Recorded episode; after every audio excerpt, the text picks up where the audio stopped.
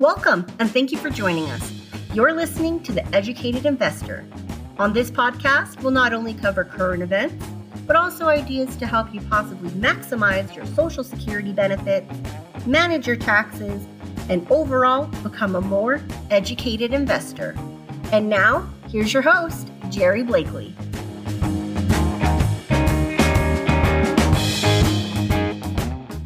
Well, hello, everyone, and a Happy New Year. It's that time of new beginnings, New Year's resolutions, and new hopes for what the new year will bring. And I'm feeling energized with the start of 2023, and I hope you are too. Well, today we're going to put aside our normal topics of economics and tax and retirement planning, and we're going to talk about a different, but just as important, if not more important topic, and that's your health and how to make sure you have the best quality and longest retirement by living a healthy lifestyle. So I'm going to be joined today. I am joined today by Alana Bleaman, who, who is a physician assistant who worked with family medicine, worked in family medicine for 16 years. And she spent the last 10 years focused on health, wellness, and prevention. And uh, she loves to discuss and share the importance of staying healthy, especially as we age. And more importantly, how to do it. As a matter of fact, I'm hoping that Alana will help me set a few New Year's resolutions for myself by the time we end up with this podcast here today. So, Alana, I want to welcome you and thank you for joining me today. Well, thank you. I'm honored to be here. Well, it's so nice to talk with you. And, you know, this is such an important and relevant topic. And everybody works so hard to get to that magic retirement time where every day is a Saturday. I always like to say, you know, plenty of time and plenty of money. Uh, and I know I've just turned, I'm, I'm, in my 70s now, turned 70, turning 71 here coming up in April. And uh, my darling wife, Doris, is just a couple of years behind me. And we have so many fun activities and travels and things to do, things we planned. And we certainly want to make sure we have all our health to enjoy the lifestyle that we've envisioned and, and planned for. So I, I know it's very, very important to, to many of our listeners here today who are thinking of retirement planning and retirement times and so forth. So, Alana, can, can we start off by you sharing with us how health became such an important topic to you and, and what it means to you? Uh, well, thank you. And, and I want to uh, start off by introducing the concept of a health span, right? We talk about our lifespan, but on piggybacking on what you were talking about as far as enjoying your retirement is we really should focus on our health span. And that's the period of time in one's life where we're free of chronic diseases or any sort of ailment that interferes with our quality of life. And it's funny that we're talking about uh, retirement per se, because one of the big things I say to patients is everybody's focusing on saving for retirement, 401k, and, and whatnot. But if you don't have your health, what good is it going to be? Exactly. Mm-hmm. And and there's a lot more things that we can do to support our health than we're necessarily led to believe as far as what we do along the way really matters. And having been in family practice for 16 years, I felt like the majority of patients would come in and say, nothing's wrong, but something's not right. And I do their blood work and say, ah, within normal limits, next. And that's kind of how it went and here's another medication and so forth. And then as I started getting older, all these weird things started happening, but I have a strong family history of diabetes. And I was waking up to go to the gym at 4:30 in the morning. I was doing marathons, triathlons, and gaining mm-hmm. weight, but my sugar started going up. And that made me question what is going on here because I don't know what else I can do. And I had crossed paths. He had actually been a heart surgeon and he said, humor me, go to this conference on health optimizations, hormones, wellness, and tell me what you think. And it was literally like a la aha moment when I realized, look around, or our system's broken, the medical model is broken. Yeah. And we're doing the same things that we did hundreds of years ago when we were living different and dying of different diseases. So there's so many more things that we can do to support our health along the way. And just because somebody's been diagnosed with diabetes doesn't mean, I'll use that as an example, that it's all downhill because a lot of these things are actually reversible if you have the right information. Mm-hmm. So that's kind of what led uh, me to figuring all of this out and seeing that some of the things I was taught in school and that we see everywhere is actually not accurate or doesn't support our health in the long run. So you had that very, very personal experience yourself, and that got you very um, attuned, or your, your, your antennas are up to focusing on this concept because it mattered to you and your your own health span, your own lifestyle. Exactly, and and mm-hmm. to be honest, also watching my parents mm-hmm. um, mm-hmm. and their health, I feel like, uh, like I said, they're both diabetics, and they're too young to have to deal with some of the stuff that they're dealing with, and that was another great inspiration. Well, that is a very good good personal story. So, you know, when, when, we talked briefly before we started the recording here today, you you mentioned to me something called you you called it the five pillars of health, and I thought that was pretty cool because it reminds me of um, what I call the five key areas of financial planning. And I always use that five key areas of financial planning. I like to discuss that with my listeners here on the on the podcast and and with my past clients when I was a financial advisor. So I don't know, could, could you share with me more about what these five pillars of health are, what they are, and, and, and why they're so important? Okay. And and again, for the sake of our time restraint, we're going to keep it at 5. We could break it down even further, but the main ones are going to be nutrition or diet, stress management, sleep, exercise and movement.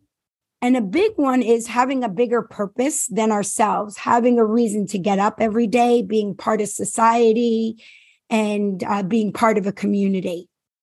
Well, let me let me see. While you're talking, I tried to take some notes, so I'm going to slow it down a little bit. It went pretty quick, and I'm hoping some of our listeners who are you know excited and paying attention to this concept might want to take a note too but the first one was nutrition what we eat the second Correct. was stress management i'm dealing with a lot of that in my life the thing about stress management is in our society you're considered a rock star right the more stressed you are the busier you are yeah. but if our body's stuck in a physiological fight mode it has significant health ramifications from everything mm-hmm. from blood sugar issues, uh, increasing our our risks for mm-hmm. heart disease, Alzheimer's, things along that line.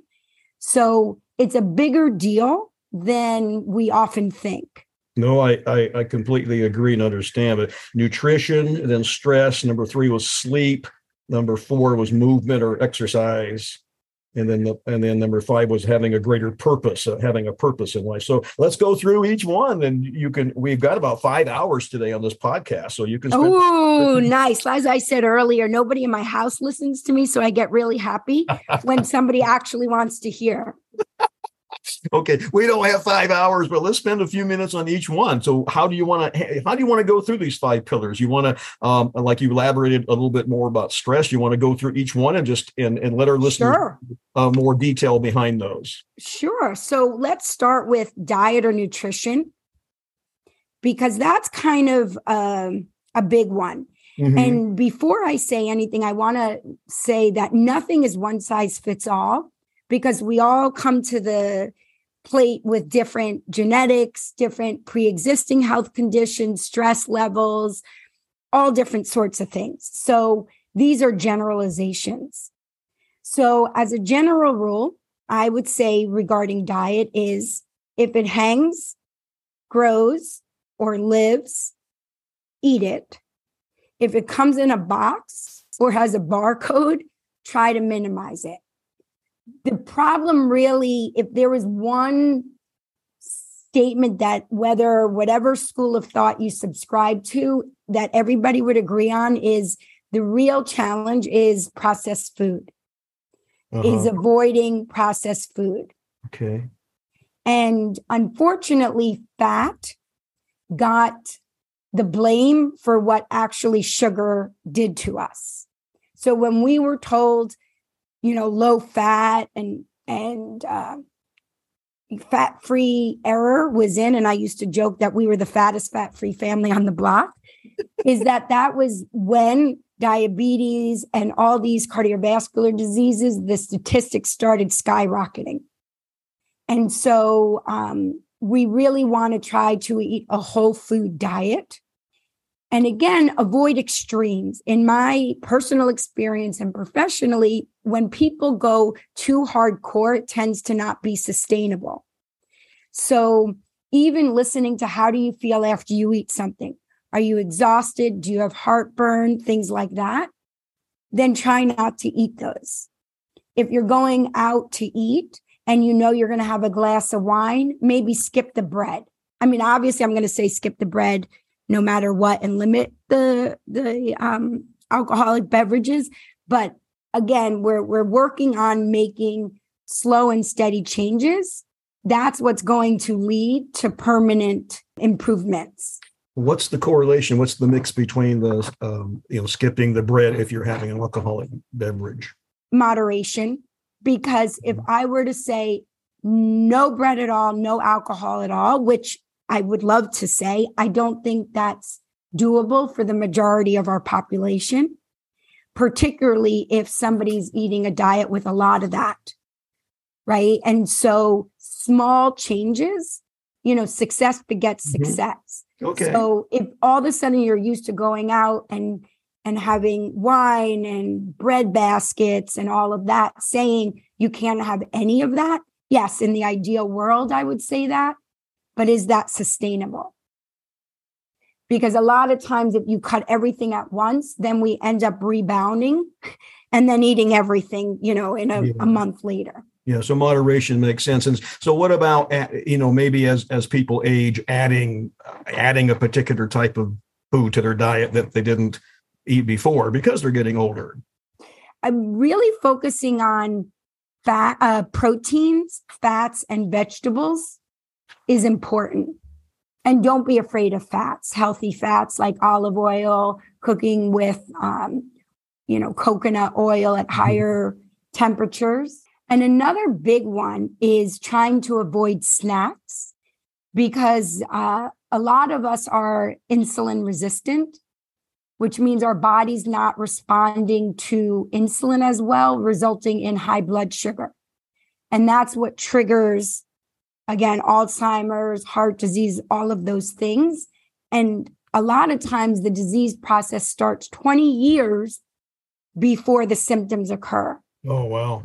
Yeah. And so if we're always eating, our body's getting desensitized to the insulin. Similar to when a new song comes out on the radio and it's on every radio station and you can't stand it. And then you don't hear the song for a while and then you like it.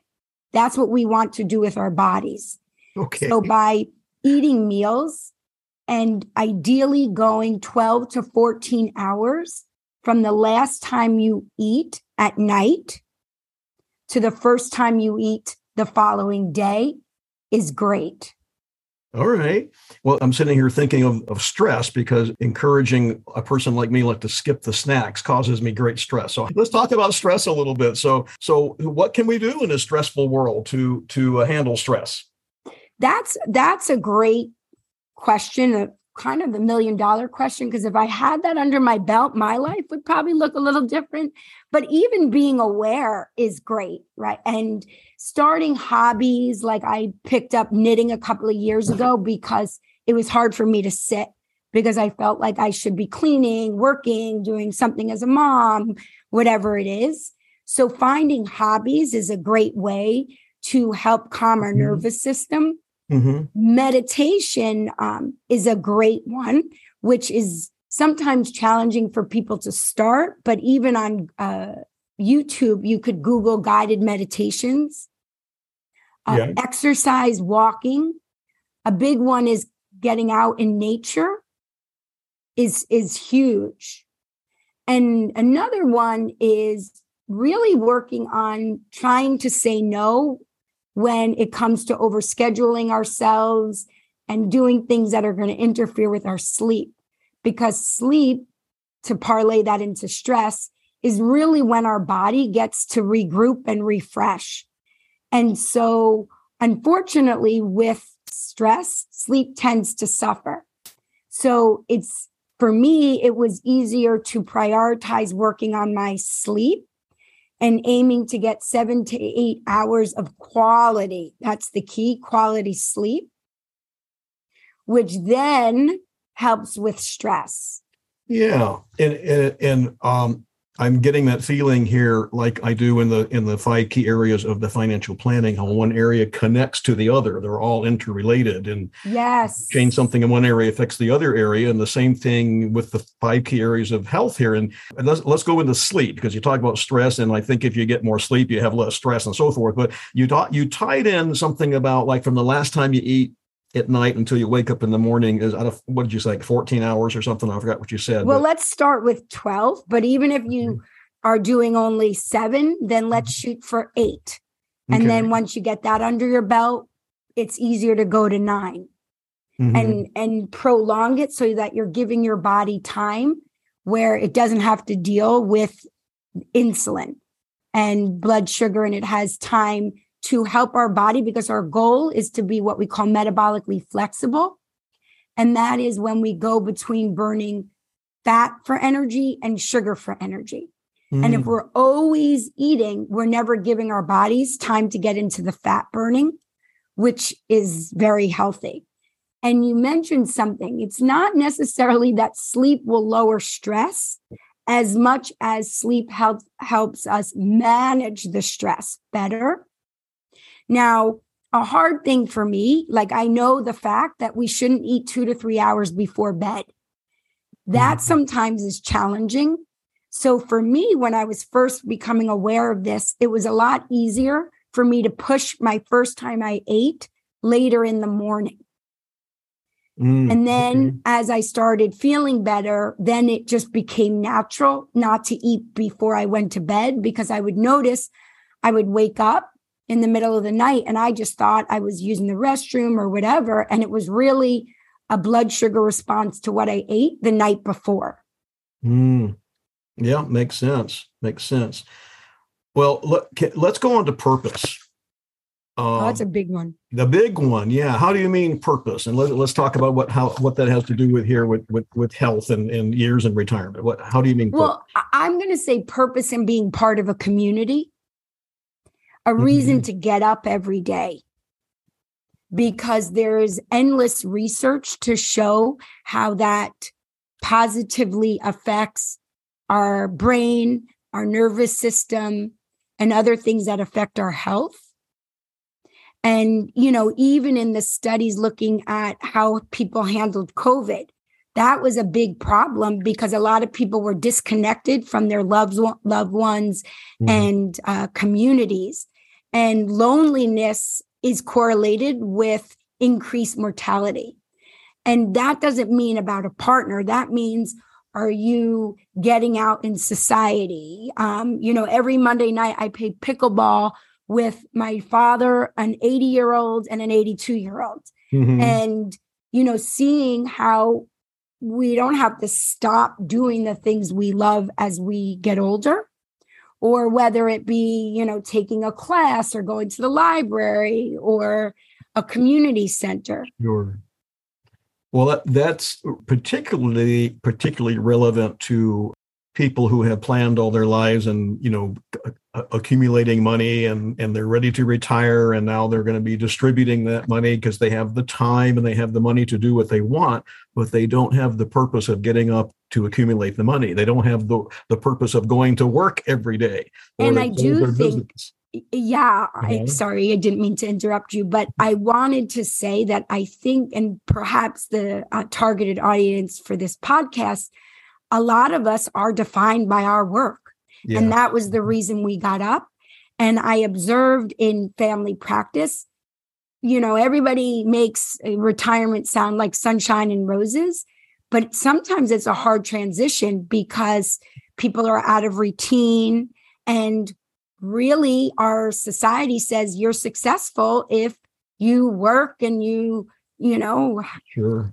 have savings, all of those kind of things and we don't really uh, focus when we're younger on on other aspects of who we are and whether it be even raising a family same yeah. same thing and so even pre-retirement starting to think what does that look like picking up hobbies mm-hmm. and um, different things along that line is is a great way to help that transition And and I know um, you know volunteer work is important. It's a community community there, something you're volunteering for. Exactly. Something in your city or the church or something like that. Just um, having some reason that you are um, giving a positive impact on on the world because you don't have a the feeling of getting up to go do something important. So make something important. exactly, and the it, the exchange and mm-hmm. the interaction a lot of times actually even when you're you know when you're volunteering it serves you as well. Yes mm-hmm. yeah yeah yeah exactly uh-huh. Well could you share with share with us what are your views on exercise? And are there uh, what, what kind of things should we be doing to stay active as we age? That's another great area um, because it doesn't need to be extreme. Even moving more like parking your car in the back of a parking lot, taking stairs. Mm-hmm. Um, really, movement. I can't emphasize how important that is. We all heard if you don't use it, you lose it. Same, same thing. And uh, focusing also on balance is huge because um, that is correlated with things like falls and other things later on that end up um, having a ripple effect on our health.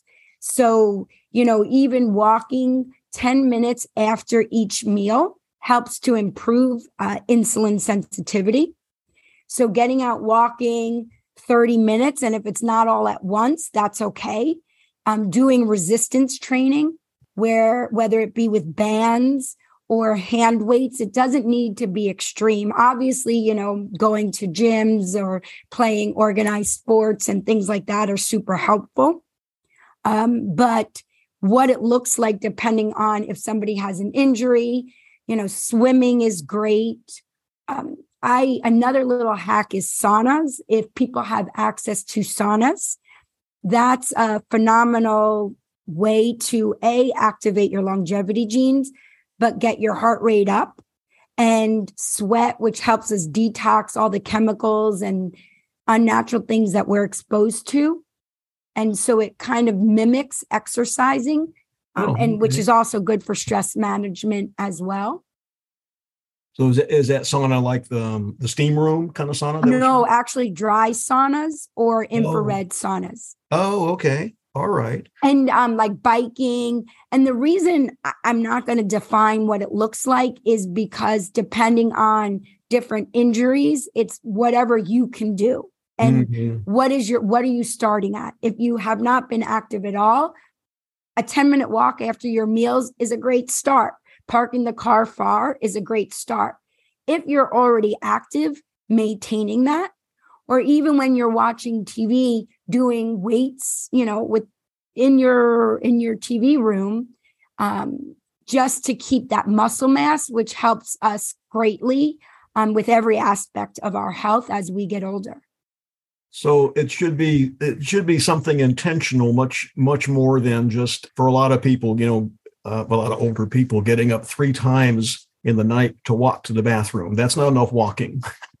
exactly and and you know what's interesting yes we know there's conditions like prostate and different things that make us wake up mm-hmm. but you will see you will be surprised to see that if you focus on not eating or drinking alcohol 3 hours before you go to sleep you might not wake up as much yeah, I've noticed that myself. You know, with a new year, Alana, uh, always comes the excitement of of uh, of the ideas of a fresh start. And I don't know about everybody listening to this podcast, but most people like to set New Year's resolutions, but they have a real hard time sticking to them after a few weeks or even starting them at all. And and I'm the same way. I must confess it's mm-hmm. hard to do. But Alana, can you give me a few tips on how to set a New Year's resolution from, or New Year's resolutions, maybe several from these great ideas you have that maybe I'd be able to keep, or people listening would be able to keep some of these resolutions? Well, absolutely. And to that point, the beautiful thing is every day you wake up could be a new year to make a change. So mm-hmm. I think mm-hmm. sometimes we have a stigma with New Year's resolutions. And because we've oftentimes failed in the past, we go in with the mindset, hopefully this year I'll stick to it. Mm-hmm. But a lot mm-hmm. of times those New Year resolutions are extreme. So making them small daily action steps that you could be accountable and is reasonable. Really research shows that that leads to significant change and sustainability in the long run. So, you know, picking, you know what, maybe I'm not going to eat bread for, you know, start there, or I'm going to focus on moving more. And what does that look like? Not saying, all right, I'm going to run a marathon this year if you've never ran in the past. So making them small and doable, I think is phenomenal. Um, personally, my is I'm going to focus more on doing more resistance training. And a big one, which would also help us financially, is eating out less. That was one of my big well, I say it every Sunday that we're going to eat out less the next week. So I'm going to use that as my New Year's resolution this year. And another one is really focusing more on time and stress management and just working on uh, consciously slowing down versus shoving as many things I can in a day. Mm-hmm. Yeah. So really picking something that resonates with you, right? There's a lot of information, but typically there might be one or two points that resonated with you. So picking that is a great place to start. And success begets success. So starting small, I think, is is the key. Well, that that makes sense, and I, I, I got a lot of I think great information and ideas, you know, from from that right there. When what I'm most excited about and talking with you and kind of surprised to learn, I don't know, is the, the, the concept of moderation and how these five areas coordinate. They interact with each other like they do in the financial planning five key areas, but mm-hmm. just uh, don't attack everything with vengeance, but do it with moderation and pick the things that, that you can change now, easy things that you know you can change, and think about how the nutrition affects the stress, affects the sleep, affects the exercise, and the purpose is the most important thing there. But uh, I know, I know. Um, you you motivated me to to kind of set a few goals for myself in in in 2023. You mentioned what what yours were. Mine is going to be actually getting back in shape for my next half marathons. I've done lots of half marathons, and you know, kind of gave up when COVID hit and I had real bad, I got pneumonia in both lungs and all this stuff from COVID. And you know, it's been a couple of years, but it's just been hard um, to get back at it. So I, will do it with moderation. But even if uh, my very first half marathon, I just walked it. It only took like two hours and 45 minutes of fast walking. I didn't have to run, you know, and you could, I, I could even do that again if I can't get up to, to, to jogging it faster. So, but the other thing would be to me avoiding Coke and soda drinks. Um, I've really cut that out here right before the holiday started. That wasn't that hard to do. And I, um, if I do taste a Coke like today, and I don't plan to, but I know it's not going to taste good because I'm not used to tasting it anymore. I've kind of given up on it. And then drinking more water and less red wine. There you go. There you go. And I, you know, I should have emphasized water more and and making sure we get the minerals and the electrolytes in our water hydration is huge. Yeah. Well, and I want to leave you with one thing where you said about uh, COVID and the pneumonia, and it's taken you some time. That's really the other thing. The take home message is by focusing on these pillars along the way, our immune system, our health, we become more resilient so that when we're hit with a COVID, an illness, a stress, our body's a lot more resilient and we bounce back. Mm, hmm I think we, Doris and I have probably we we both got COVID. She didn't get it bad the first time. Her her her sense of smell and taste were shot for three or four months. Everything smelled like and tasted like propane of all things. Oh, wow. Uh, that went away. And my, um, it was a great diet. I lost about 50. I was just going to say, right? Donuts aren't the same if you can't taste them. I know. Yeah. Yeah. But we probably had a little relapse of, of COVID without going back to the doctor and testing and all that. Her, her taste has changed a little bit, you know, a couple of times. And, I don't know, you know, you kind of feel achy and cold like a little flu, but it just goes away. So I think the natural immunity has has has helped with that. But I think all the things you do to take care of your health uh-huh. is why you were able to bounce back. Yeah, yeah, yeah. Just living the, the trying to trying to manage these five key key pillars and doing it on a regular basis does make you less susceptible to to the things like COVID. But when you do catch it, you're able to bounce back a little quicker and easier. Exactly.